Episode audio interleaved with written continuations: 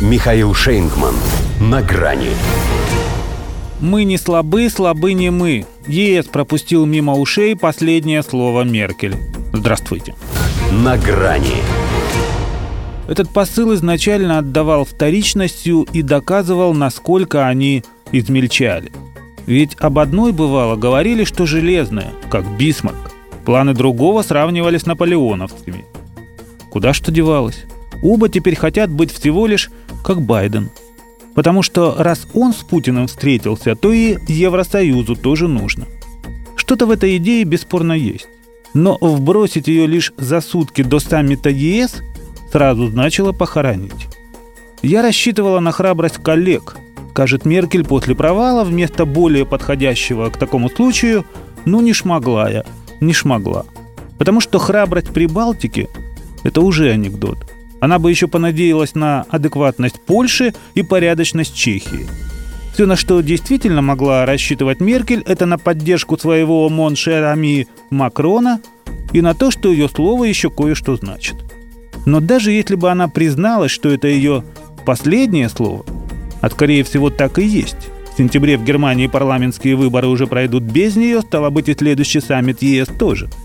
И его пропустили бы мимо ушей. И ведь не факт, что предлагая союзникам всей толпой пойти на стрелку с Путиным, она хотела как лучше. Формулировка «чтобы отвечать на российские провокации» едва бы этому способствовала. Но в итоге все равно получилось, как всегда. Они не только отвергли встречу, а еще и поручили своему верховному русофобу Барелю, который лишь по недоразумению считается у них главным дипломатом, подготовить вариант новых санкций. Не за что-то конкретное – а так, на всякий случай, чтобы были, когда они придумают, за что. А встречи с Путиным, чтобы не было. При них никогда. Меркель с Макроном под этим, кстати, тоже подписались. То есть они уже даже не как Байден, а как Науседа. Не путать за заусенцем, хотя что-то общее есть, мелкое и постоянно цепляется. Тем не менее, вопрос общения с Россией не снят окончательно – они просто отказались от общего формата высшего уровня. Все-таки не их это уровень. А так они по-прежнему готовы вести, как выразился Макрон, требовательный диалог. Их ниша в системе декартовых координат.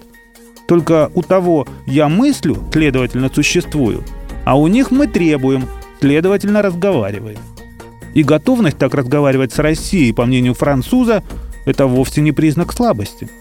Он бы еще сказал «мы не слабы, слабы не мы, а мы глухи, поскольку диалог с Москвой по Макрону ЕС нужен для того, чтобы отстаивать свои ценности.